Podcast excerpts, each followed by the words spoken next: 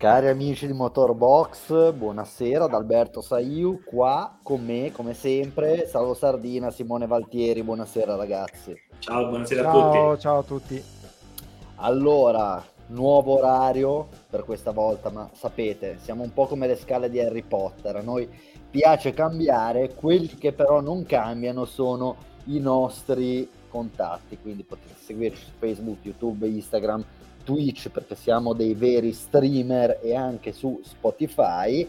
Chiaramente scrivete Motorbox, Radio Box, Radio Box Formula 1, in qualche modo e maniera dovreste sempre riuscire a trovarci. Allora, nella tradizione di questo Formation Lap, chiederei subito a Salvo di dirci dove si è corso in Formula 1 e il podio.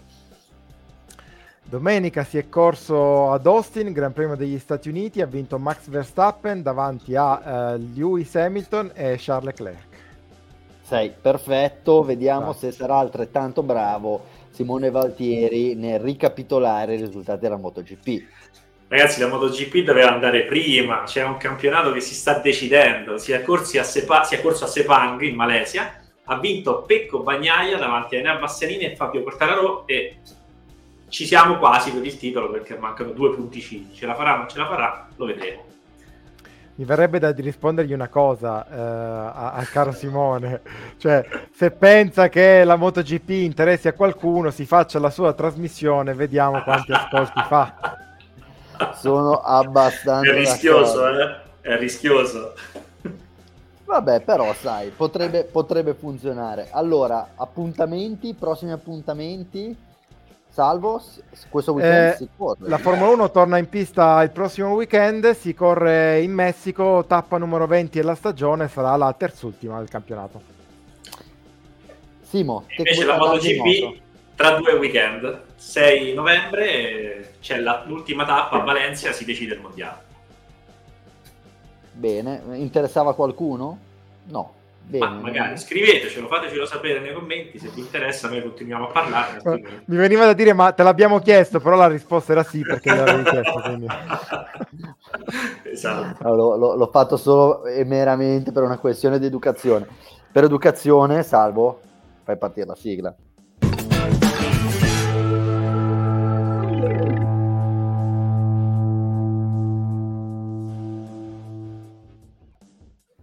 Eccoci qua, inizia ufficialmente la puntata numero 22 di Radio Box, stagione quarta, se non sbaglio, ma il tempo vola in vostra compagnia, quindi non mi ricordo nemmeno quando abbiamo iniziato per la prima volta a fare sta roba di grande successo.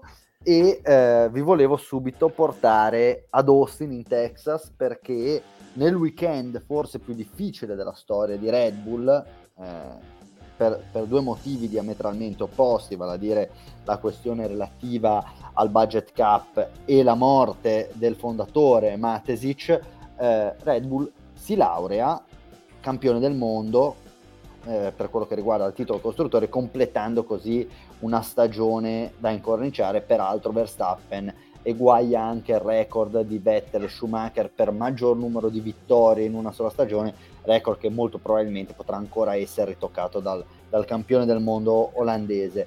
Eh, Salvo, com'è stato il weekend di Red Bull? Eh, li hai trovati in forma, concentrati, tristi, delusi? Cosa, cosa hai visto? Preoccupati? Cosa... Ma eh, abbiamo trovato la Red Bull eh, che ci aspettavamo, nel senso che poi eh, sì, la gara è stata una gara estremamente, non estremamente, è stata una gara abbastanza combattuta, anche incerta per, eh, per, per alcuni versi, eh, però poi di fatto ha vinto chi eh, ci aspettavamo vincesse, eh, con, tra l'altro in maniera anche perentoria, con una bella rimonta finale, a un certo punto sembrava che la vittoria dovesse sfuggire, invece eh, Max si è messo lì a martellare forte di quelle che sono anche le caratteristiche della, di, di, di, questa macchina e della sua guida, che ormai abbiamo imparato a conoscere, e quindi si è messo a recuperare secondi su secondi fino a eh, sorpassare Hamilton, devo dire anche prima del previsto, perché eh, poi l'aggancio c'è stato a 6 giri dalla fine, il sorpasso a 6 giri dalla fine ha vinto bene, facile, potremmo anche dire, se guardiamo i distacchi. Eh, per il resto abbiamo visto una Red Bull, eh, direi, a, decisamente sul pezzo. Loro andavano negli Stati Uniti per vincere il, il titolo costruttori. C'erano delle tantissime eh, combinazioni possibili per vincerlo. Mi pare che poi l'abbiano vinto nel miglior modo, cioè vincendo eh, anche la gara. Eh, poi immagino che quello che è successo sabato con la morte di Matesic fosse addirittura un, uno stimolo in più qualora eh, avessero carenza di stimoli per, per, vincere la gara e per vincere il campionato proprio in questo weekend. Ecco, non so se tra i vari... Ehm tra, tra, le varie situazioni che si sono venute a creare, di fatto il ritiro di Sainz al primo giro avesse già dato maticame, matematicamente la vittoria del, del, costruttore a Red Bull. Potrebbe essere come no, però con, con un Verstappen primo e con un Leclerc che, che, recuperava dal fondo fondamentalmente, diciamo che la partita era già chiusa dopo, eh, dopo poche curve. Andiamo però per ordine partendo dal sabato, quindi la scomparsa di, di Matesic, un gigante dell'industria, eh, fondamentalmente possiamo eh, dire che si è trattato di, di, un uomo che nella sua vita ha, ha, fondato la Coca-Cola e ha fondato la Ferrari con, con Red Bull in un certo senso, cioè ha, ha dato vita a, a, uno dei brand per quello che riguarda l'industria del soft drink più famosi e, e, e, più importanti da un punto di vista economico di brand al mondo, ma anche da un punto di vista sportivo. Ha collezionato tutta una serie di risultati che di fatto, e limitiamoci al discorso Formula 1, lo consegnano alla storia come uno dei grandi, forse non padri perché la Formula 1 ha 75 anni, ma come a 70 anni, ma come uno dei, dei grandi protagonisti di questo sport. Sicuramente l'impronta di Matesic sulla Formula 1 non è seconda quella dei vari Ron Dennis, Frank Williams, ma io andrei anche a eh, scomodare personalità per quello che riguarda lo sport come Enzo Ferrari. Stiamo parlando veramente di uno dei grandi che hanno, che hanno formato questo sport, salvo.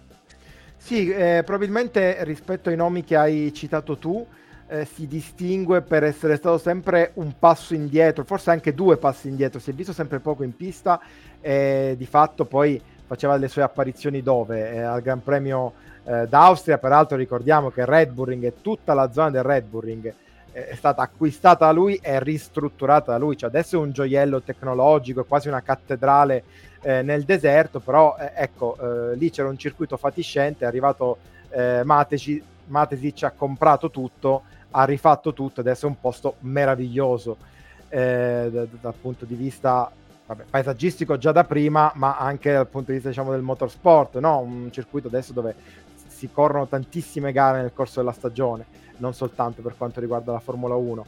Eh, rispetto ai, a quei nomi, ai Ferrari, ai Williams, eh, ehm, a Ron Dennis, quelli che hai citato tu, eh, direi che forse gli manca quell'aspetto, della, eh, quell'aspetto pionieristico che ha magari contraddistinto gli altri, che hanno fatto de- a- le, le, grandi cose le hanno fatte in, de- in, degli anni in cui il, il motorsport veniva identificato no? come una, un, un, gioco per, per, uomini coraggiosi, no?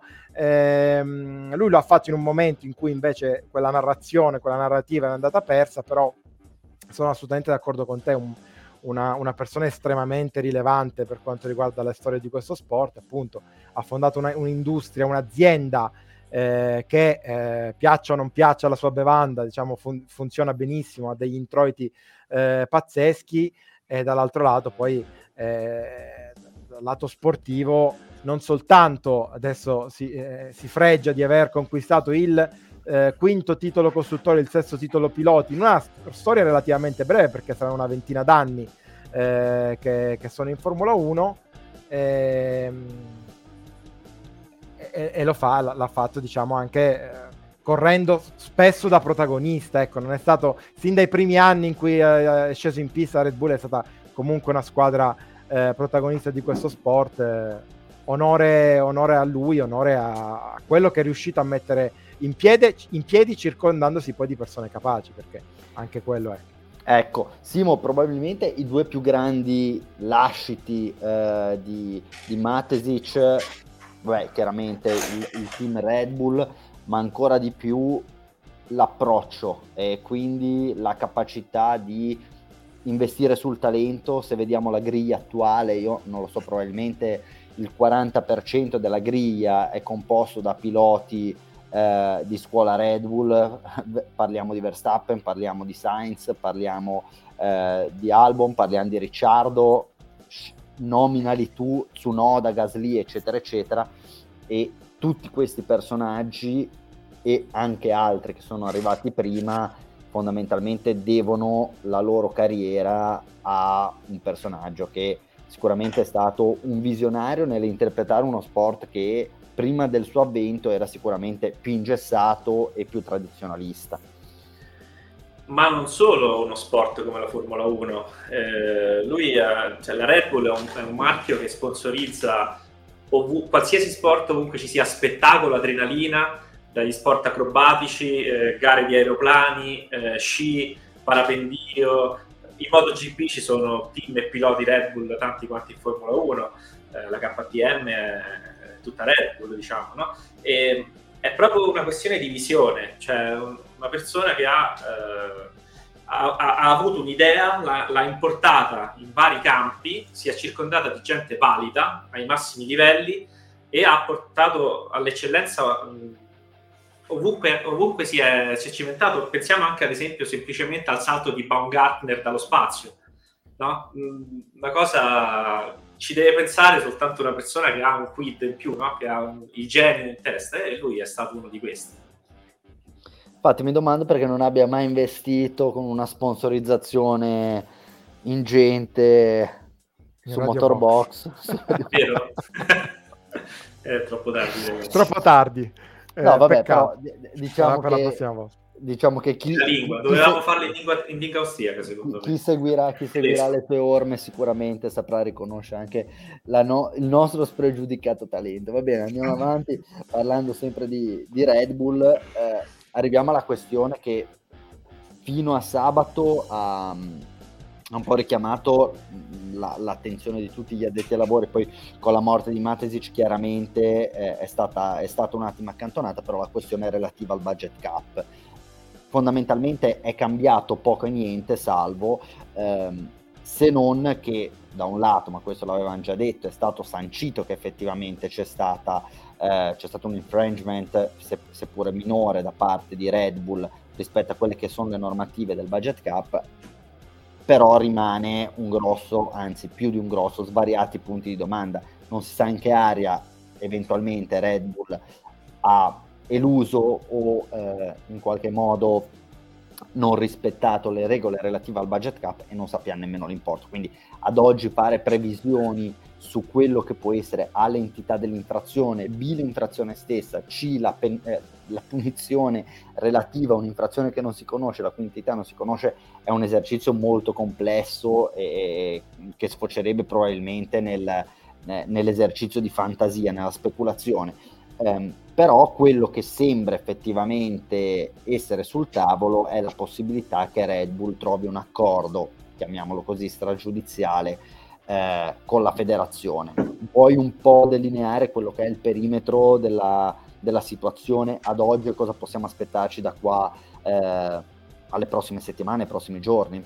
Sì, allora sembrava che dovesse già esserci questa settimana, eh, anzi questo weekend eh, ad Austin una comunicazione ufficiale del, eh, delle risultanze di questo accordo eh, tra, tra, Red Bull e FIA. Poi è chiaro che eh, quanto è successo eh, con la morte di, di Matesic ha messo tutto in secondo piano, ha, anche per questione di rispetto nei confronti del personaggio che è scomparso, rinviato la, la, questione a, a data da destinarsi. Non so se già in Messico ci saranno delle, delle novità al riguardo eh, comunque eh, l'impressione che sia Red Bull, eh, ma soprattutto la FIA, vogliano evitare un lungo processo. Lo dicevamo, c- c'è questa Cost Cup uh, Adjudication Panel, eh, questo tribunale vero e proprio eh, dove Red Bull dovrebbe presentarsi, a meno che appunto non trovi un accordo stragiudiziale con la, eh, con la federazione, quello che diciamo che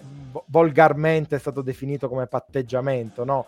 Ehm, quindi cercare di eh, evidentemente contrattare una, una, punizione nel caso in cui non ci dovesse essere questo accordo, eh, andare dinanzi ai giudici, eventualmente anche per una soluzione completa. Il problema è che appunto un tribunale di questo tipo poi ha delle tempistiche estremamente lunghe, finiremmo probabilmente a 2023 iniziato senza avere ancora eh, una, una, soluzione alla, alla questione, quindi poi immagino che indipendentemente dal riconoscimento o meno della eh, della propria responsabilità in merito, anche Red Bull sia abbastanza intenzionata a chiuderla il, il più presto possibile, anche perché poi ci sono dei danni eh, d'immagine che si trascinano a prescindere eh, appunto dalla responsabilità o meno. Eh, banalmente eh, a, a, ad Austin nel, nel, momento in cui Perez e, e Verstappen si sono presentati sul palco della fan zone per salutare i tifosi, sono stati da una frangia di quei tifosi appellati come cheater,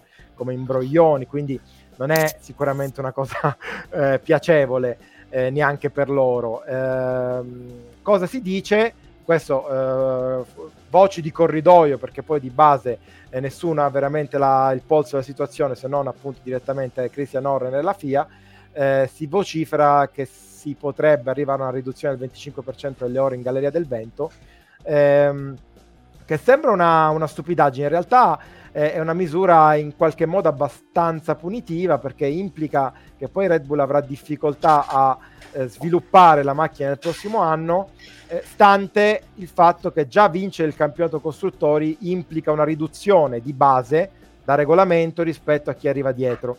Eh, per cui eh, diciamo che potrebbe essere una scelta punitiva, eh, però neanche troppo eh, problematica, in, in fondo insomma eh, inficerebbe soltanto lo sviluppo della, magari della prossima macchina, ma non in generale la progettazione eh, di base. Poi non dimentichiamo le macchine l'anno prossimo saranno delle evoluzioni di quelle di quest'anno, quindi eh, un, una base già c'è abbastanza importante.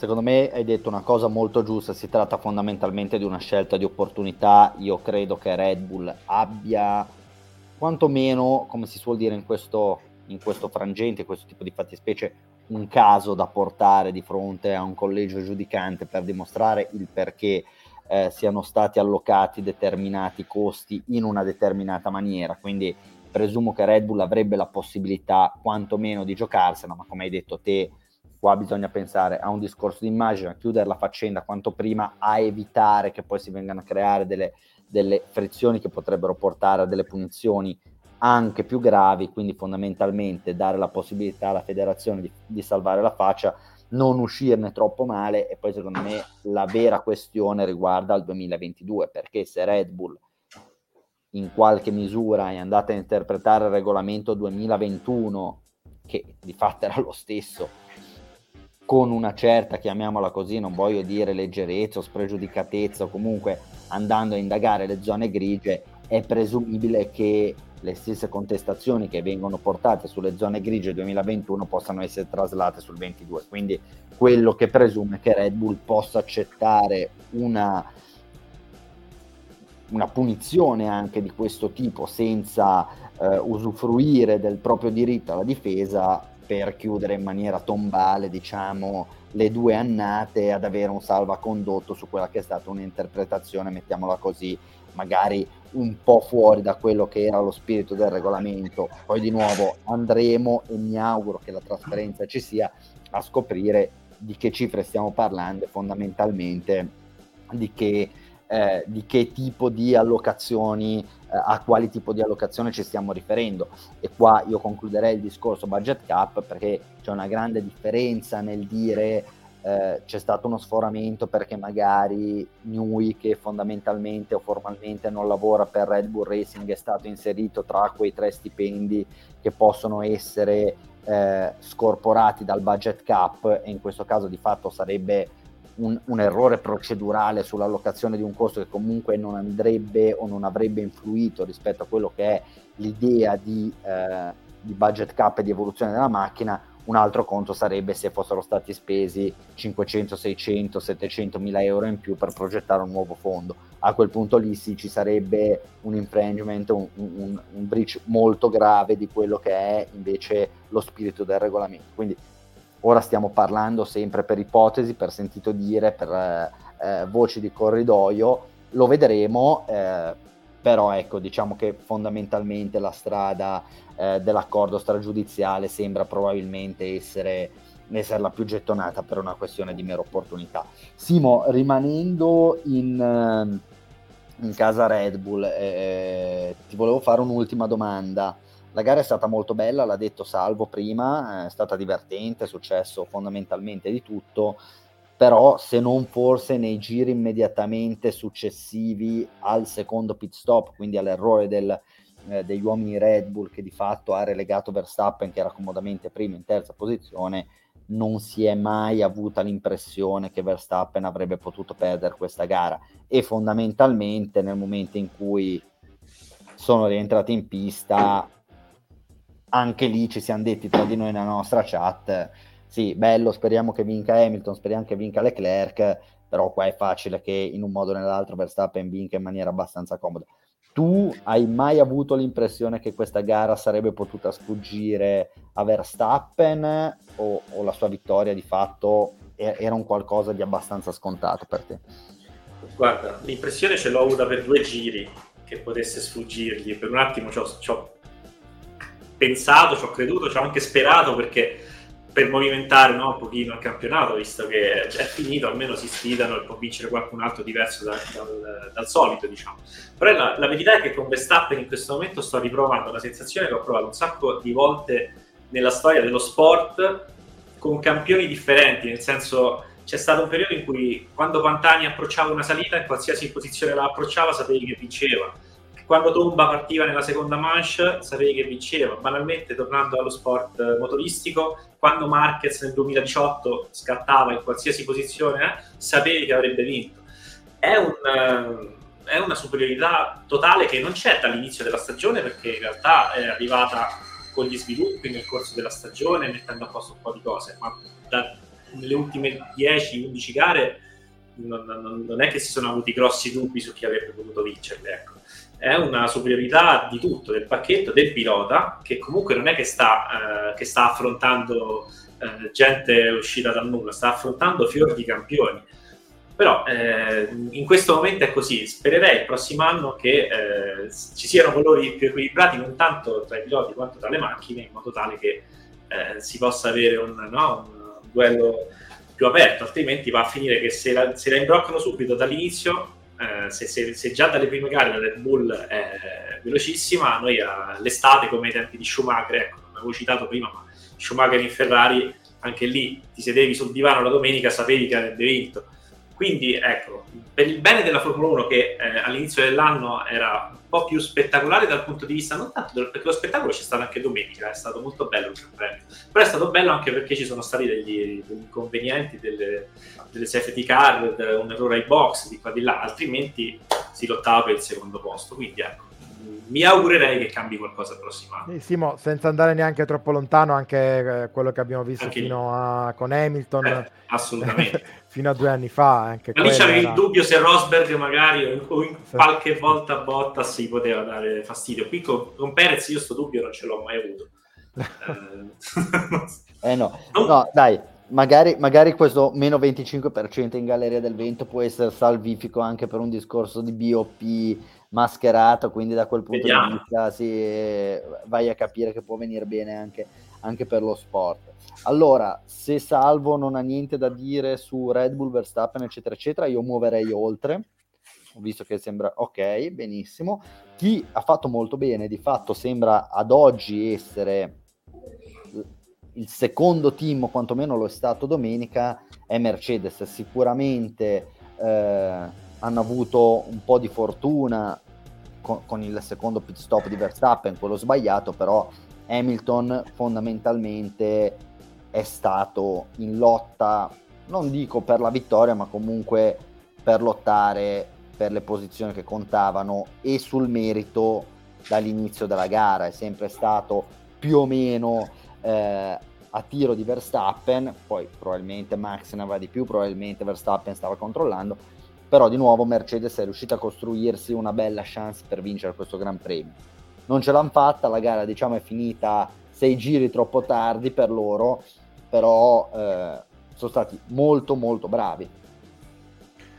Sì, sono stati molto molto bravi, rimane il, diciamo, il rammarico, chiaramente sportivo, non, non di tifo, ma il rammarico sportivo eh, di ehm, pensare a come potevano eh, andare le cose se magari eh, Hamilton avesse avuto a disposizione un treno di medie, eh, perché poi forse gran parte della, de, della differenza sul, nel, in quel terzo stint finale è stato fatto eh, dalla, dalla, differenza di gomme. Eh, non dimentichiamoci che a, a gomme pari, sì, Verstappen si era fatto preferire sia nel primo che nel secondo stint però più o meno erano sempre stati lì abbastanza vicini, quindi difficile immaginare che a parità di gomme eh, Verstappen eh, fosse in grado di recuperare 10 e più secondi eh, a Hamilton. Poi magari sarebbe riuscito ugualmente, eh, però diciamo che con le gomme hard eh, la cosa è stata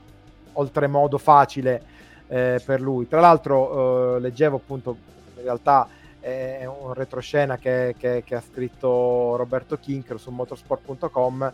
Eh, di fatto poi questa scelta è una scelta che eh, da parte di Mercedes di non avere eh, due treni di gomme medie inizio gara è una scelta che si sono portati appresso dalle qualifiche perché hanno dovuto, eh, avendo sempre comunque quel rischio di non passare il taglio della Q2 o della Q1 con, con gomme usate, eh, si sono dovuti portare dietro un treno in più di soft e eh, visto che l'allocazione appunto è limitata per tutti hanno dovuto fare una scelta e hanno comprensibilmente sacrificato le medie.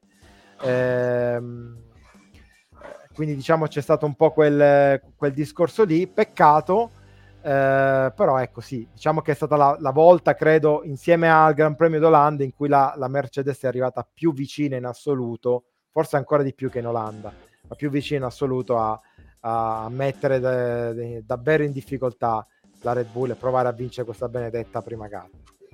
Anche perché se su Red Bull abbiamo già detto nella prima fase della puntata c'era poco da fare, ecco, stiamo parlando probabilmente di un competitor che è fuori dalla portata rispetto a quelli che sono i mezzi degli altri, però rispetto a Ferrari ha fatto molto bene, Mercedes, cioè ricordiamo, va bene, Hamilton partiva in seconda fila, Leclerc partiva dodicesimo, però quando si sono ricompattati dietro la safety car, quindi da metà gara in poi la loro gara è stata assolutamente speculare e Verstappen di fatto si è trovato rientrato dai box dietro a Leclerc con un Leclerc che con una mescola di vantaggio avrebbe anche potuto recuperare su Hamilton, cosa che non è successo, quindi possiamo secondo me a ben ragione dire che fondamentalmente Mercedes e Hamilton si sono fatti preferire a Ferrari in questa gara. Eh, ma invece... sai eh, che cos'è il discorso? Sì. È un discorso che secondo me poi magari lo affronteremo meglio quando parleremo di Ferrari più nel dettaglio, ma eh, eh il fatto è che la Ferrari è una macchina estremamente veloce in, in, qualifica, d'altronde hanno fatto la maggior parte delle pole position in stagione, ma è una macchina che però poi in gara non eh, soprattutto ultimamente, diciamo da metà campionato in poi, non tiene più quel passo che aveva inizio anno, quel ritmo che aveva inizio anno, consuma le gomme in maniera eccessiva e quindi poi non soltanto la Red Bull sembra dominare, in realtà il dominio a livello prestazionale non credo che ci sia, è un dominio eh, che è diluito sui 60 giri di gara per il modo in cui la Red Bull gestisce le gomme, ma anche la Mercedes risulta essere una macchina che si fa preferire perché anche la Mercedes tratta le gomme meglio di come non, fa, non faccia la Ferrari.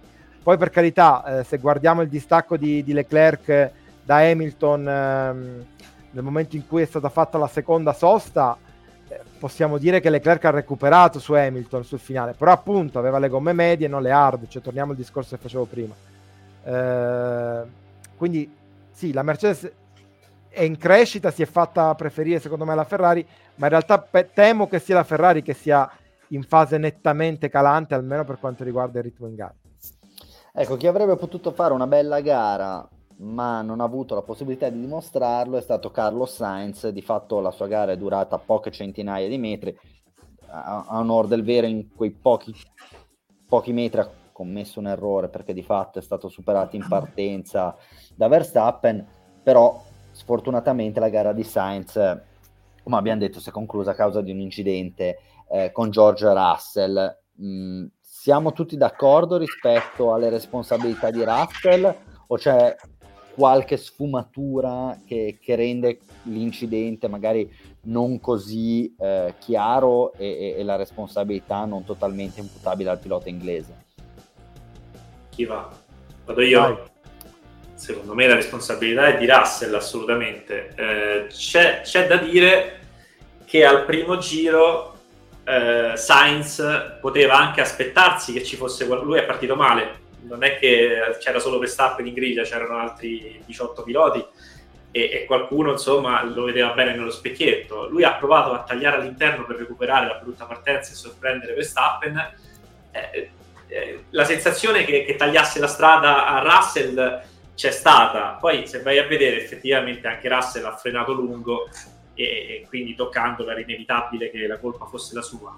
Però effettivamente diciamo che eh, Sainz poteva aspettarselo che lì ci fosse qualcuno, ecco, e non l'ha fatto. Però sì, se andiamo a fare il CID è colpa di, di Russell, ecco.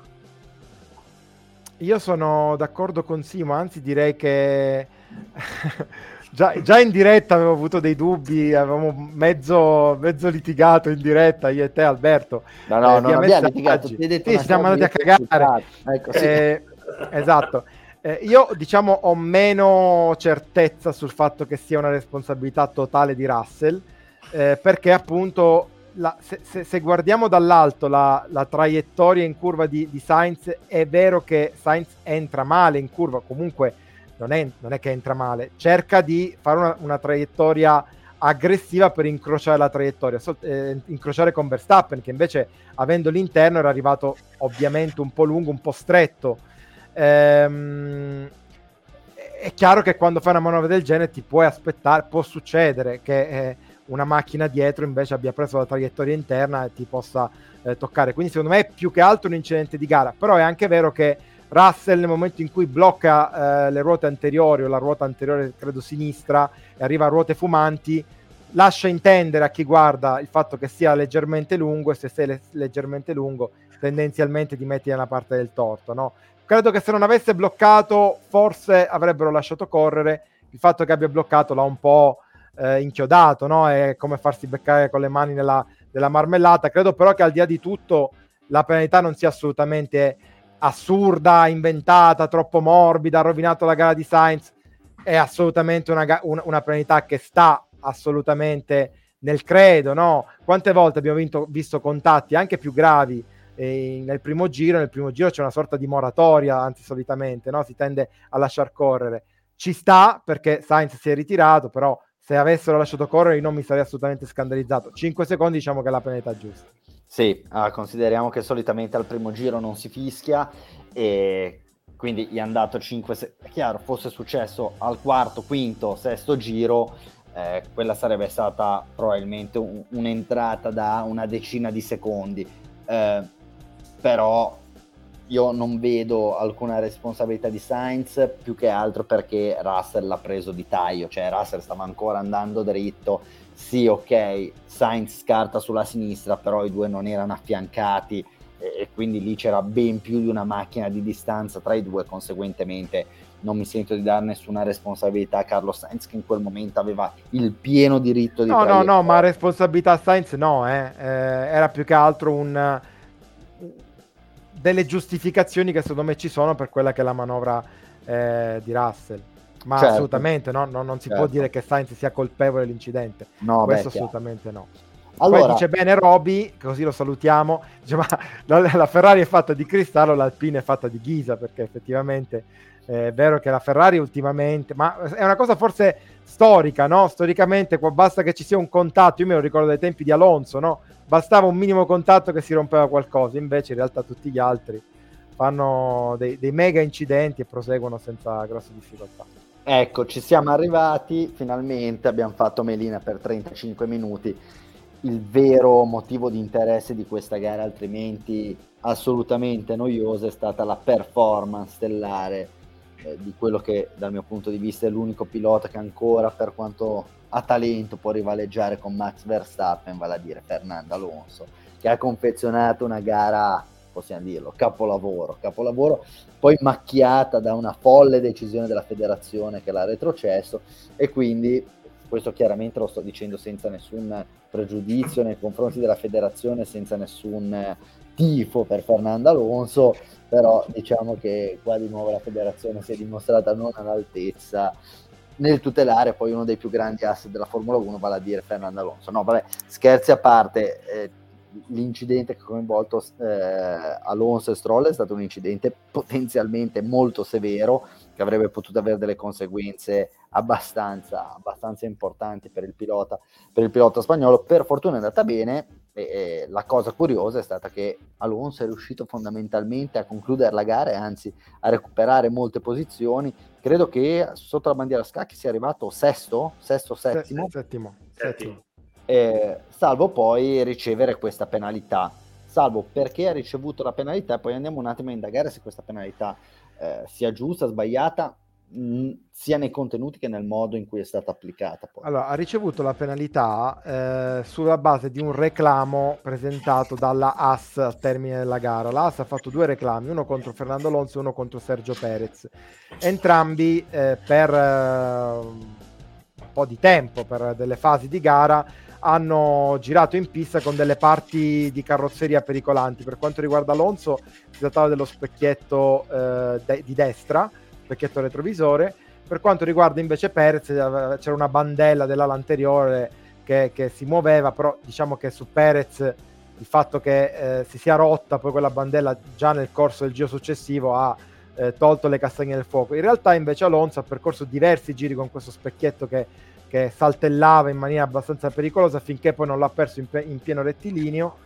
E, ehm, e, quindi questo è stato il motivo per cui eh, la federazione su richiesta dell'AS che per ben tre volte quest'anno si è vista sventolare la bandiera nera e arancione ha di fatto penalizzato la, l'Alpine con una bandiera nera e arancione ehm, postuma eh, quindi uno stop and go di 10 secondi in totale 30 secondi da aggiungere al tempo di gara perché si, si ritiene che Alpine avrebbe dovuto fermare il pilota per uh, sostituire quel, quello, che sostituire rompere quello specchietto e evitare che volasse in pista. Situazione peraltro abbastanza pericolosa perché immagino che de- meno male che dietro non c'è nessuno perché eh, ci ricordiamo cosa ha fatto una molla eh, a massa, figuriamoci uno specchietto che, che immagino abbia delle dimensioni anche decisamente più, No, Vabbè, beh, la, la, però... la mola ha, è brutto da dire, ma ha una massa diversa rispetto eh. allo specchietto. Quindi, no, probabilmente. Sei un fine umorista. No, non volevo, fare, non volevo, fare, umorismo. Allora, eh, a, a, me sembra assurda questa decisione perché fondamentalmente As ha chiesto che venisse esposta la bandiera nera-arancione, che è una, una scelta, una prerogativa dei commissari di gara, quindi della federazione. È il direttore di gara che può decidere se esporre questo tipo di bandiera nei confronti di un, un partecipante all'evento sportivo.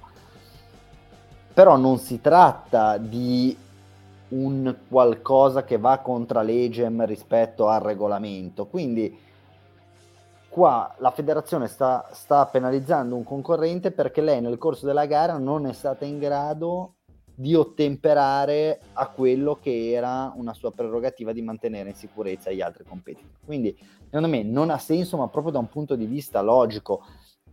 Allora, avrei accettato benissimo l'esposizione della bandiera arancione, nera-arancione, e anche eventualmente chiedere il ritiro di Alonso perché non potevi andare con un solo specchietto. Ora non mi ricordo esattamente se sia possibile percorrere eh, no, eh, parti no, no. Gran Premio, quello eh, lo puoi fare. Sì, era soltanto un problema di, di, di parte pericolante. Ecco. Perfetto, però nel momento in cui tu non adempi a quello che è un tuo dovere, quindi esporre la bandiera nera-arancione, non puoi trattare questa situazione come se fosse un infrangimento del regolamento sportivo. Cioè, non puoi dire ci siamo accorti che Alonso ha superato i track limit 5 volte, quindi ex post gli diamo una penalità. E allora dici per quanto ridicolo questo tipo di scelta, però ha una sua logica. Qua te stai dicendo noi non abbiamo messo in sicurezza i nostri concorrenti. Ex post avremmo dovuto metterli in sicurezza e quindi diamo la penalità a quello che ha corso con la macchina non sicura che però avremmo dovuto in qualche modo essere noi a, a fermare. A fermare. Quindi sono, mi sembra sono che, che totalmente d'accordo con te. Totalmente cioè, d'accordo viene... con te. E, e quest- come dicevamo anche l'altra volta con il uh, discorso delle 10 macchine di distanza dalla safety car Perez a Singapore, no? Cioè queste qua sono quelli, quei tipo, do- dovrebbero rientrare in, quei t- in quelle particolari infrazioni che ci sono, eh, perché Perez aveva lasciato 10 macchine di distanza alla safety car. Alonso ha girato in maniera pericolosa con quello specchietto che, che, che saltellava eh, sul rettilineo. Eh, però sono, uh, dovrebbero rientrare questi, questi, casi, questa casistica dovrebbe rientrare in una eh, serie di situazioni in cui l'arbitro o se ne accorge in quel momento e penalizza in quel momento oppure eh, diciamo liberi tutti perché eh, appunto se no si rientra in quella cosa che diciamo que- due settimane fa, tre settimane fa dell'arbitro che a partita finita annulla un gol perché ha, guardando dopo la partita abbiamo visto che il gol su punizione la, la barriera era messa male quindi niente ve lo togliamo cioè non, non ha senso è una cosa che eh, o ti accorgi in quel momento e fai ripetere di nuovo la punizione oppure vai, vai avanti, lasci correre. Poi per carità mi rendo conto che da parte di As ci sia la, la, la, sensazione di essere stati derubati perché loro in, in, ben tre occasioni e in maniera molto tempestiva devo dire è stata esposta la bandiera nera col bollino arancione. Cosa no, che invece non è stata sarebbe stato corretto se avessero esposto la bandiera ad Alonso però eh, nel momento in cui il pericolo non, non c'è più perché la gara banalmente finisce, non è che puoi penalizzare. Vabbè, eh, mi sembra molto particolare. Chiaramente Alpine ha fatto ricorso rispetto a questa decisione. Vediamo cosa, cosa succederà. Sì, tra l'altro, il ricorso non è per, nel merito, ma è nella procedura. Certo. Perché a quanto pare il, il, il reclamo dell'AS sarebbe arrivato dopo 24 minuti rispetto al tempo limite per. per 54 eh, invece di 30 sì. eh, 24 minuti rispetto al tempo limite, per cui capisci poi che lì eventualmente giovedì ci sarà, no, eventualmente giovedì ci sarà la discussione, un'eventuale accettazione di questo appello da parte di, di Alpine sarà legata a questioni di mera forma, non eh, legata al merito. In ogni caso io sinceramente non credo che la FIA si smentirà per la seconda volta perché già dando la penalità ad Alonso la FIA si è autosmentita. Tra l'altro nel comunicato della direzione gara gli steward si dicono sorpresi del fatto che il direttore di gara non abbia esposto la bandiera nera col bollino arancione. Eh, tornare ancora indietro sarebbe la, la, cioè, un funambolismo che veramente non eh, mi stupirebbe, ti dico la verità. Quindi immagino Parkour. che finirà così. Parkour, esatto. Allora, eh, due cose velocissime, poi passiamo alle moto. Eh, di nuovo, hanno pasticciato con Gasly, 10 macchine di distanza, penalità subito secca, hanno fatto bene, hanno fatto male, salvo. Ma ti posso dire, io stamattina me la sono andata a riguardare perché ho detto ci sarà stato un momento in cui è arrivata un warning, poi Gasly ha continuato a fare un po' eh, il, il, gradasso, diciamo così, allora si è beccato i 5 secondi. No, è vero che Gasly in più di un'occasione si è preso parecchio spazio alla macchina davanti, ma non è mai stato avvertito non, non, è mai arrivato un warning, a meno che non sia arrivato alla squadra e la squadra non l'abbia comunicato al pilota. Questo non lo sappiamo. Però è vero che ehm, quando ci sono questi, questi, diciamo, due pesi, due misure, eh, allora è difficile accettare quello che stanno facendo. Fermo restando che la regola delle 10 macchine c'è e, ed è stato giusto penalizzare eh, Gasly, eh? cioè nel senso, una volta che accerti che, la, che, che l'infrazione c'è stata, è giusto che tu lo penalizzi però se poi vai a pensare a quello che è successo a Singapore, ti dici ma, ma, ma com'è possibile? Tra l'altro, se andiamo a guardare bene, non è stato soltanto Gasly che ha lasciato più di 10 macchine. Quindi anche lì sta regola, ma cerchiamo di renderla un po' più eh, o eh, applicata in maniera eh, consistente oppure eliminiamola del tutto, eh, affidiamoci banalmente al buon senso. Se c'è uno che va troppo lento, il direttore di gara chiama il muretto e dice ragazzi dite a, a Gasly di, eh, di, chi- di, chiudere il gap da, dalla macchina davanti e, e, e buonanotte. quindi penalizzare soltanto nei, nei casi in cui questo distacco abbia poi creato un danno, cioè sei troppo distante prima della ripartenza hai creato un danno a quelli che sono dietro perché hanno perso la possibilità di stare di correre eh, con diciamo di stare vicini alle macchine che precedevano e allora in quel caso hai creato un danno lo, ti penalizzo. Ma se viene fatto così durante la safety car eh, in un giro qualsiasi che, che, non è quello della ripartenza secondo me si potrebbe anche chiudere un occhio ed eliminare sta regola che secondo me a un certo punto cioè ha un senso, mi rendo conto che è una regola che ha un senso, ma che poi viene applicata in maniera assolutamente arbitraria, così non va bene. Sono molto d'accordo con te. Simo, volevo chiederti una cosa. Daniel Ricciardo, penultimo, davanti solo alla Tifi. Eh, diciamo che era un po' nell'aria, un po' nell'aria da tempo la sensazione che Ricciardo l'anno prossimo non correrà in Formula 1, ma volevo chiederti, visto come stanno le cose e visto che fondamentalmente ora è il pilota più in difficoltà di tutta la griglia. Non avrebbe senso per lui mettersi da subito in gioco, accettando poi di fatto il sedile della Haas e provare a ricostruire la sua carriera in Formula 1 correndo anche con un team di seconda fascia piuttosto che gettare la spugna ora e, e sperare che qualcuno lo riassuma tra un anno senza che poi ci siano sedili di particolare pregio liberi e che senza che lui abbia la possibilità di fatto di ricostruire quella che può essere un po' la sua immagine che oggi ha i minimi storici.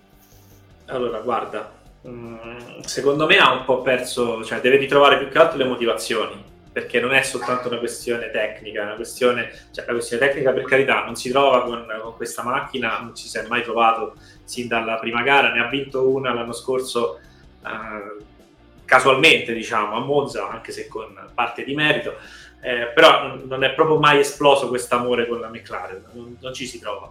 Eh, piuttosto che insistere con la AS, che magari ti dice pure bene, fanno una macchina buona come era la AS inizio stagione, riesce a fare qualche risultato. Siccome mh, non si diventa brocchi da un giorno all'altro, io fossi in Ricciardo, valuterei proprio altre categorie. Cioè direi ok, boh, è fatta, ho fatto la mia bella carriera in Formula 1, ci sono stati dei momenti bellissimi, altissimi, fantastici andiamo a vincere in IndyCar, andiamo a metterci in gioco in altre categorie. Fossi in lui farei questo tipo di ragionamento.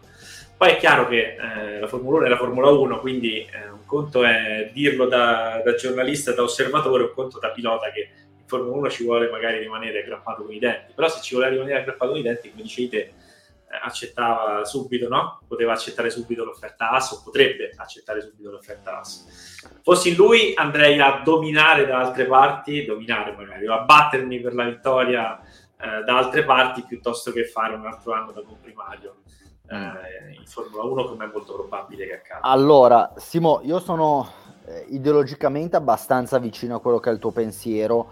Eh, però secondo me lui ora non vuole andare da un'altra parte e vuole provare a, rinvigorire quella che è la sua carriera in Formula 1 fondamentalmente ha due possibilità o accettare un ruolo da terzo pilota probabilmente in Mercedes o correre in AS le opzioni sono queste due. Considerando che lui finora ha sempre detto io voglio continuare la mia carriera in Formula 1 e voglio provare a vincere in Formula 1 c'è da capire quale di queste due strade probabilmente è quella che gli può lo può avvicinare di più a questo, chiamiamolo così, sogno utopico, perché ora Ricciardo sembra molto lontano dal poter guidare da qui a un paio d'anni una macchina competitiva. Salvo, secondo te quale sarebbe la, la, scelta più giusta per lui in questo momento, considerando che il suo desiderato è quello di, essere, di rimanere in Formula 1 e di lottare per le vittorie in Formula 1?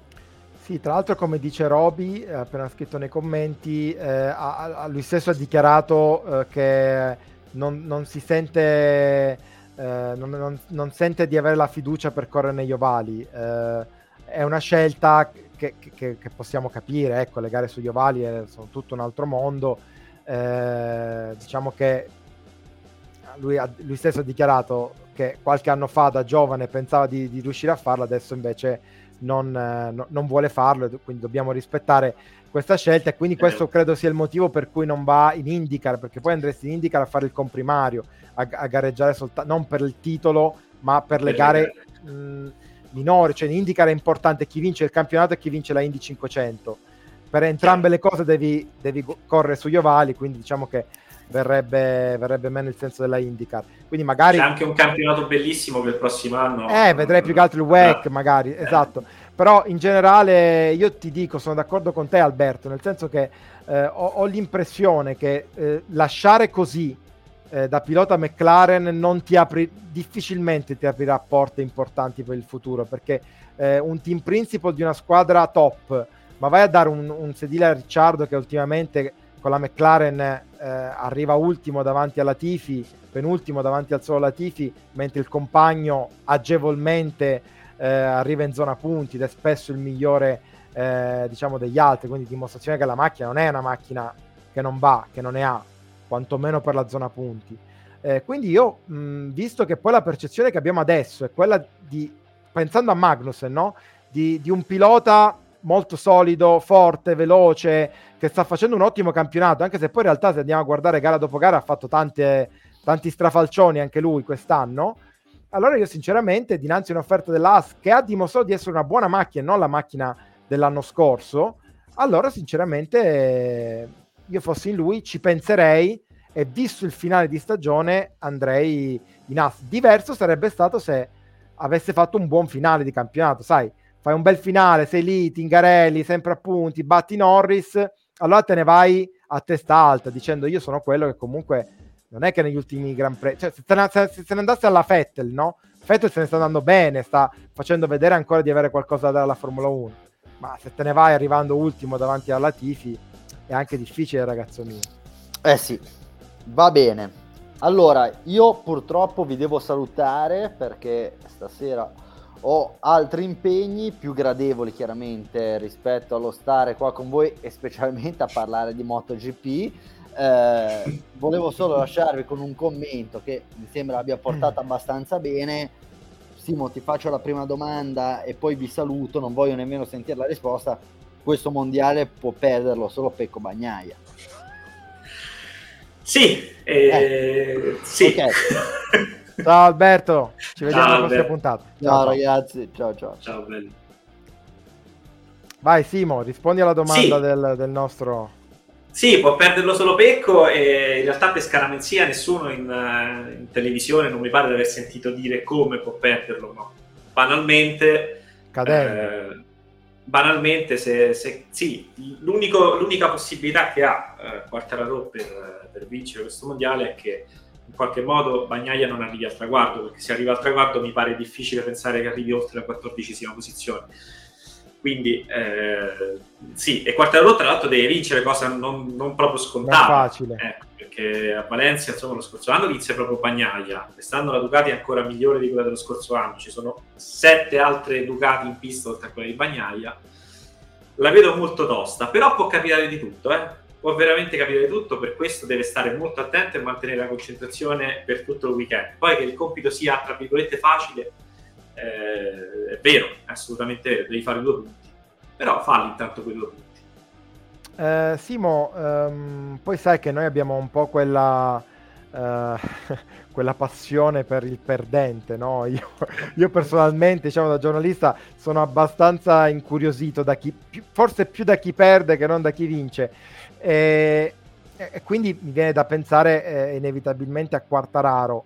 Eh, nell'analisi di questo mondiale, che eh, vabbè, no, non lo diciamo, ma chiaramente ormai è una direzione ben, ben chiara, eh, secondo te ci sono delle responsabilità da parte di Quartararo o alla fine eh, dovendo comunque diciamo, guidare una moto che evidentemente non è all'altezza della Ducati ha fatto quello che poteva e anzi è già un miracolo arrivare a, a Valencia col titolo ancora aperto. Allora, lui ha fatto un campionato clamoroso, nel senso che ha guidato quasi sempre al massimo, commettendo pochi errori, meno di Bagnaia sicuramente. Bagnaia si è ritirato in 5 Gran Premi, se non mi ricordo male, è caduto 5 volte. Quartararo i danni li ha fatti sul finale, eh, ad Aragon eh, impattando, prendendo Espargaro, rovinando anche la sua gara e poi, e poi, e poi qual- eh, dov'era l'altra gara? Adesso ho la memoria, eh, in, in, in, Australia, in Australia dove è caduto e si è ritirato. Quindi ecco, diciamo che gli, gli errori li ha fatti nel finale, quindi qualcosa da rimproverarsi inevitabilmente ce l'ha. Se hai 91 punti di vantaggio, li perdi tutti e arrivi all'ultima gara con 23 punti di svantaggio, va bene che la moto è quella che è, ma qualche cosa da rimproverarsi ce l'hai. È vero anche che lui è caduto perché stava cercando di andare oltre i limiti della moto e i limiti della moto quest'anno sono notevoli, soprattutto di motore. Il prossimo anno la Yamaha ha già provato nei test di Sepang non questo fine settimana, qualche fine settimana fa, qualche settimana fa, eh, un motore più performante, se avesse avuto a disposizione da subito quel motore, forse sarebbe riuscito a difendere anche soltanto avendo nelle ultime gare, ma non era possibile per regolamento, sarebbe riuscito a, a, a difendere il titolo. Il prossimo anno, il prossimo anno avrà questo motore, ci sarà una sfida forse più equa, diciamo, e, e potrà fare meno, potrà rischiare di meno. Ecco. Quest'anno gli errori li ha fatti, li ha fatti perché è stato costretto a rischiare veramente tanto per essere competitivo contro non solo una Ducati, ma tantissime Ducati e poi di volta in volta Aprilia, KTM, eh, Honda con il ritorno di Marquez, quindi gli ha girato un po' tutto veramente male. Uh, approfitto di questa domanda sempre di Roby uh, per introdurre l'altro argomento. Lui chiede: Ma Bastianini secondo te ha esagerato nel duello con Bagnaia considerando la posta che c'era in palio? Tra l'altro aggiungo io l'anno prossimo questi due saranno compagni, eh, saranno, be- saranno scintille. Infatti farà bene Bagnaia a, a, vedere di conquistare il titolo quest'anno, non tanto perché il prossimo anno Bastianini eh, possa semplicemente dargli filo da torcere, diciamo, ma proprio perché il clima nei box sarà molto meno rilassato di, di quello di quest'anno. Quest'anno Miller è un compagno ideale, cioè sempre eh, gentile, diciamo, allegro, poi scherzare, c'ha un bellissimo rapporto con Bagnaia.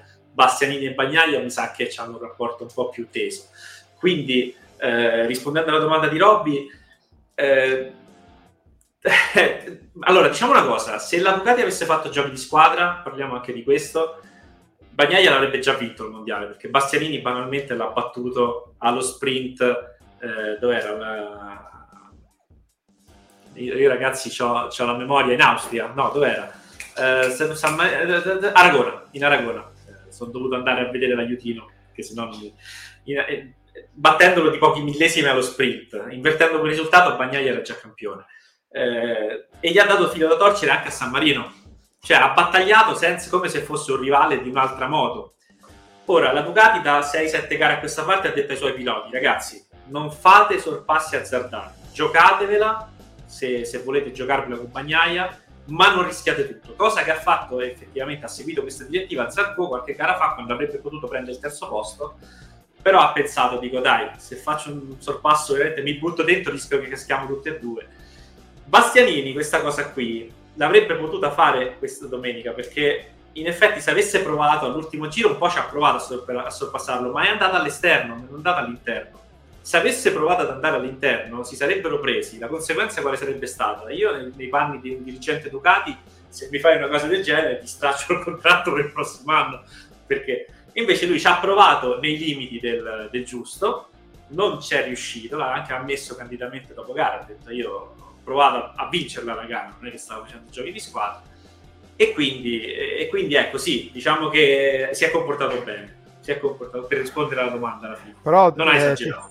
ti chiedo, tornando indietro, fossi diciamo il capo della Ducati, il team principal della Ducati, ci ripenseresti di, di daresti a questo punto un altro anno a Miller? No, no, no, è, no, in realtà hanno fatto bene perché comunque devi sempre andare verso il meglio. Bassanini ha dimostrato di essere un pilota che merita una, una struttura ufficiale alle spalle ha dimostrato di essere ha vinto quattro gare quest'anno è arrivato secondo adesso in altre due gare nel mondiale è quarto e può arrivare terzo con una moto eh, non ufficiale ma clienti quindi ha dimostrato che se lo merita appunto. tra l'altro in pista c'era anche Jorge Martin che era il suo rivale no? Eh, per questo posto in, nella moto ufficiale della Ducati ha fatto la seconda pole consecutiva è partito, è andato fortissimo, ma ha chiesto troppo alle sue gomme che appena sono calate un pochino lui è scivolato e è andato a finire nella ghiaia. Quindi abbiamo anche un, una controprova, diciamo che la Ducati ha fatto bene a scegliere ha, uno ha preso la scelta giusta. Testa, esatto. eh, velocissimo eh, su Marquez, eh, ti avevo già fatto questa domanda qualche settimana fa. Eh, insomma è tornato acciaccato con il braccio appena operato, eccetera. Resta il fatto che comunque mi pare che stia dimostrando una solidità che eh, appena sarà poi accompagnata anche dalla condizione fisica eh, renderà Mark un, uh, un, grandissimo pretendente, se non addirittura il favorito, moto permettendo, per il prossimo titolo mondiale. Guarda, ti dico un dato, mi sono fatti i conti, me li sono fatti proprio oggi. Marquez ha fatto 11 gare quest'anno, 11 gare e ha fatto eh, 113 punti. Se vai a fare la media punti per gara, lui sarebbe il quinto della MotoGP e questo è un Marquez a mezzo servizio, cioè nel senso si considerano anche le, è che le prime gare aveva il problema al le braccio. Le prime gare era veramente esatto, eh, stava, non, non, era veramente a posto con il braccio. Adesso è a posto con il braccio e si vede che in alcune gare può fare molto bene, ma è ovvio che deve riprendere il feeling con tutto con la moto. È una moto che per due anni praticamente non ha sviluppato lui. Secondo me il prossimo anno sarà sicuramente della partita e sarà veramente molto divertente perché eh, Quartararo avrà una moto più potente, la Ducati ci si augura che sia eh, competitiva come quest'anno, ci sarà Marquez, il prossimo anno sarà veramente un mondiale di quelli da non perdere, ecco. non che questo sia stato tutto, eh. Eh, in chiusura leggo il messaggio alla considerazione di Christian Livorno, in effetti è interessante, forse è anche una, una cosa epocale, lui dice tra l'altro se Bastianini, Bastianini scavalcasse Spargarò in classifica sarebbe la prima volta dal 2006 che non c'è uno spagnolo sul podio eh, finale. Immaginiamo che eh, diciamo, ma... sarebbe una, una, un unicum perché poi l'anno prossimo ci sarà Marquez, però... Eh, ma a parte Marquez è stato venendo su dei giovani veramente fortissimi perché a parte la, in MotoGP già c'è Raul Fernandez che sta facendo molto male con la KTM ma secondo me come, come trova la moto che gli si confà diciamo può fare bene in Moto 2 c'è Pedro Acosta che al primo anno di Moto2 ha già fatto vedere buone cose, discrete cose, ha vinto il titolo a Moto 3 lo scorso anno e potrà fare benissimo. In Moto 3 c'è Isan Guevara che ha vinto il titolo in una maniera clamorosa, ha dimostrato veramente di essere una spanna sopra gli altri e vediamo cosa... Cioè, diciamo che la Spagna non ha questi, di questi problemi, li ha l'Italia di questi problemi perché adesso quel gruppo di piloti forti degli ultimi anni è arrivato a quasi tutti in MotoGP infatti con Bezzecchi, Marini, Bastianini, Bagnaia, anche Morbidelli che questa domenica ha fatto una bella gara, è stato penalizzato da due long lap penalty, eh, altrimenti sarebbe tornato nelle, nelle posizioni insomma, che gli si confanno. Adesso tutti i forti italiani stanno lì. Alle spalle c'è un po' di povertà, diciamo, di, di giovani fortissimi, mentre la Spagna ne ha una spraga, come si dice dalle parti. Quindi godiamoci il 2000, da italiani il 2022, l'eventuale classifica del 2022 e, e insomma, poi per, per, il futuro si vedrà. Eh, Simo, se sei d'accordo, io vado con la sigla di Money Box.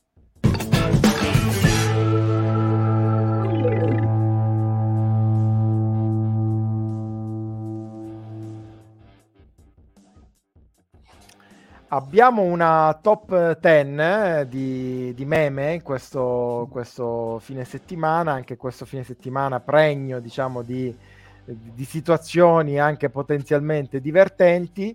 Eh, parto con il numero 10. Questa... Come? Non vedo l'ora di vederli. Vai, vado col 10. Eh, ricordate, ricorderete insomma che Alonso nel, nel corso del, delle prove libere, credo uno, a un certo punto ha detto ma eh, Hamilton non ha gli specchietti oggi, eh, si è ritorta contro evidentemente perché poi l'immagine di destra è quella eh, di Alonso senza specchietto dopo averlo perso, tra l'altro appunto a causa di questa cosa, come dicevamo, 30 secondi di penalità. E eh, eh, che, che, gli sono costati anche appunto la zona punti. Eh, al numero 9 Hamilton che abbraccia, si prepara ad abbracciare la prima vittoria della stagione 2022, ma poi da dietro arriva Max che, che diciamo questo eh, telefonato ma bello eh, te- telefonato ma bello al punto, alla posizione numero 9 alla numero 8 che è insomma una denuncia di quanto è successo venerdì sera e di quanto succederà eh, venerdì prossimo di nuovo. Ehm, queste sono le cordiali gufate di Gianfranco Mazzoni. Dice io stanotte questo evidentemente sarà stato pubblicato il sabato mattina cercando di seguire 90 minuti di prove libere con le gomme dell'anno prossimo e senza fascia colorata per riconoscerle. Vedete sotto l'immagine è quella di un Kimi Raikkonen partic- non particolarmente sveglio. Eh, succederà anche un live a riguardo. c'è chi ci ha fatto un live e chi lo farà anche venerdì prossimo perché gli orari sono più o meno gli stessi, guadagniamo un'ora in realtà in Messico, esatto. ma anche lì avremo questa rottura di palle eh, indecifrabile con 90 minuti in cui non succede nulla eh, e non, non, non, puoi neanche dire ah ma quello ha fatto il miglior tempo, no neanche quello perché insomma con gomme che non si capisce eh, quale, non, non capendo quale sia la mescola sarà veramente difficile commentarlo. Detto ciò, chiaramente collegatevi tutti quanti eh, su Motorbox a seguire il live. E faremo un po' di cabaret. Eh, esatto, il live, il live di, quella, di, quella, di, quella, sessione lì. Al numero 7 ti dico, questo qua è un, un po' un riassunto di, dei, delle decine di meme che ho visto a tema Russell. Gli inglesi si sono scatenati e praticamente Russell è diventato il nemico pubblico numero uno. C'è un sacco di meme contro Russell perché effettivamente stato coinvolto in parecchi incidenti, poi alla fine se vai a guardare in questa stagione. Vado con questo e dice: Ma eh, o eh, muori da eroe, quell'immagine del suo podio con la Williams a Spa nel 2021, o vivi abbastanza a lungo eh, da vedere, eh, da, da, diventare il cattivo, di diventare tu stesso il cattivo, una citazione insomma abbastanza famosa, ma sotto ci sono i vari incidenti in cui è stato coinvolto eh, Russell quest'anno. Tra l'altro ne mancano alcuni perché per esempio con Bottas eh, in, eh, anche a Singapore ha avuto un contatto, insomma è stato spesso coinvolto in situazioni del genere. Eh, vado al numero 6, questa qua è una splendida iniziativa che ci, ehm, di cui ci rendono, ci fanno, ci, che, che, ci fanno conoscere gli amici di Flop Gear. Eh, mi, mi, stavo incartando, eccolo qui, un albero piantato ad ogni decisione senza senso, parte la nuova iniziativa FIA per la riforestazione. Diciamo che eh, cambiamento climatico ai minuti contati perché questa è bellissima, è solo sesta. È, è solo sesta, è solo sesta. Se dovessero continuare così, diciamo che avremo un sacco di alberi ehm, e potremmo dire addio al cambiamento climatico. Al numero 5, sempre dal web, Seb e Mick, vedete, sono lì abbracciati, sorridenti, sono così, così buoni amici che termineranno la carriera nel, in Formula 1 nello stesso anno. Eh, chiaramente uno eh, per sua scelta, l'altro un po' meno, ma insomma eh, c'era questa, questo parallelismo che mi piaceva sottolineare. Al numero 4 vado con gli up and down del nostro Luca Manacorda che salutiamo. Al giro 36, vedete Giancarlo Esposito che se la ride di gusto. Verstappen, problema al pit, scivola dietro a Leclerc. Al giro 56 tornano le tenebre perché Verstappen vince con 5 secondi di vantaggio su Hamilton. È un po' il riassunto del, del, del campionato eh, 2000, 2022 20. o quantomeno delle ultime gare di questo campionato 2022. Andiamo in zona podio perché insomma eh, c'è ancora, ci sono ancora delle, delle cose molto divertenti. Questa qui, sempre dal web, Toto Wolf, ve lo ricorderete, che ha distrutto quelle, bo- quelle cuffie Bose da 500 dollari e però col dito ci ricorda che nonostante questo sono ancora dentro i limiti del budget cap, quindi ci possiamo pure permettere di rompere le cuffie da 500 dollari. Alla 2, questa è meravigliosa, record di bandiere blu, Latifi premiato come miglior spiaggia a Belmonte.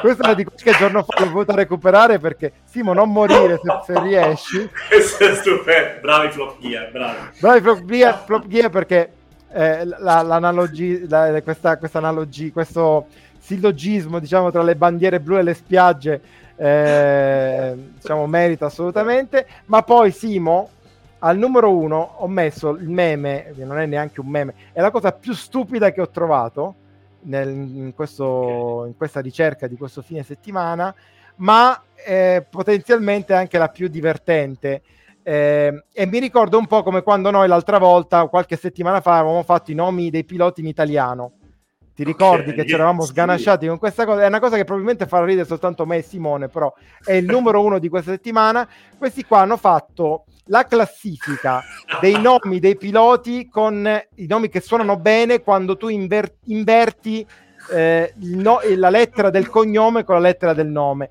L'esempio, che diciamo è anche il, quello che suona meglio, qui infatti il, la, il voto è la S, eh, è eh, Batteri Vo- eh, Valtteri Bottas. Eh, poi abbiamo Hernando Flonzo, Gerpasli, Tuki Snoda, Nando Lorris, è fantastico, fenomenale. Raniel Dicciardo. Poi Con te non si può fare però sto gioco perché resti salvo sardina. E infatti Alexander Albon, come vedi, rimane Alexander Albon. Però c'è per esempio Max Verstappen che è molto bello, o Osteban e Con, Pergio Serez, Carlos Kainz. Potrei continuare a leggerveli tutti. Ma Pergio Serez è giusto, non è così? Pergio Serez, sì, sì, è proprio giusto. Ah, è vero, no, è Sergio Perez. No, no, perché eh, mi suonava bene. Cioè, Nicol- Nicolas Natifi, Lewis Lamilton, Sebastian Settel, Rorge Gassel, poi eh, i più difficili, i più brutti in fondo, Kevin, no, Mevin Kagnussen, Sansel Troll, Lars Leclerc e Sick Schumacher. Vabbè, Schumacher però è bello, eh, è Giorgiano. È Giorgiano. Vabbè, eh, era una stronzata, ma eh, ci però stava. Chiudere così. Ehm, vado con la sigla del Toto.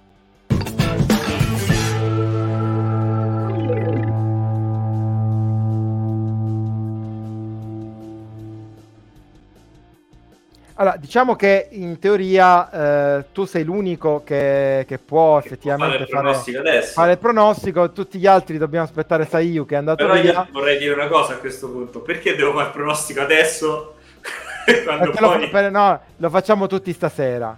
Ah, lo facciamo no. tutti stasera. Per, questa qua è la classifica dopo il diciannovesimo round della stagione. Vedete, più o meno siamo tutti lì, 5-6 i punti che abbiamo raccolto eh, negli Stati Uniti, 101 continua a comandare Manacorda, poi ci sono io a meno 5, eh, staccati, diciamo ormai si, vi giocate tra voi due, immagino, la, la l'ultima salvezza. posizione.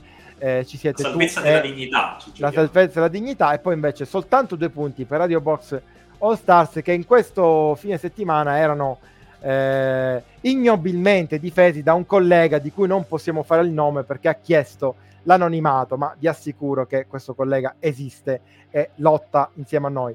Eh, Simo, ehm, prego, eh, questo momento, Gran Premio del Messico. Proseguo sulla mia... No, no, Perez in Messico di solito non va quasi mai bene, quindi proseguo sulla mia ostinata strada, vado sempre di Verstappen, Leclerc, Sainz. Una volta un Gran Premio lineare dovrà pur capitare, no? Verstappen, Leclerc, Leclerc Sainz, esatto, va bene. Sì. Ehm, per il, Alberto che tocca ad Alberto, quindi poi adesso lo, lo raggiungeremo via, via, WhatsApp, ammesso che WhatsApp eh, eh funzioni, visto funzioni. che oggi è stata una giornata un po' particolare. E, ehm, mh, chiudo con, questa, con questo ringraziamento. Io saluto ovviamente Robby, non c'è io, te lo dico io, salvo te e l'umorismo, siete su due parallele, ma non è vero, ma era, era divertentissima quella cosa. Un paio erano carine, dai Robby. Eh, eh dai, Robby. È su. Eh, va bene, ehm, io vi ricordo insomma i modi in cui potete seguirci se riesco a trovare, eccolo qua, il nostro bannerino eh, Motorbox su Facebook, Motorbox TV su eh, YouTube, soprattutto la nostra pagina Motorbox Sport eh, su Instagram, Twitch, Motorbox.com oppure su Spotify ci trovate come Radio Box F1. Eh, vi ringraziamo per averci seguito, siamo ormai agli sgoccioli di questa stagione, abbiamo ancora tre puntate da portare a casa. La prossima non andrà in onda martedì eh, 1 novembre in quanto festivo, ci rivedremo quindi mercoledì 2 novembre eh, per la puntata numero 23 di Radio Box. Simo, io ti ringrazio ehm, e ci vediamo allora la settimana prossima. Ciao! Assolutamente. Ciao a tutti.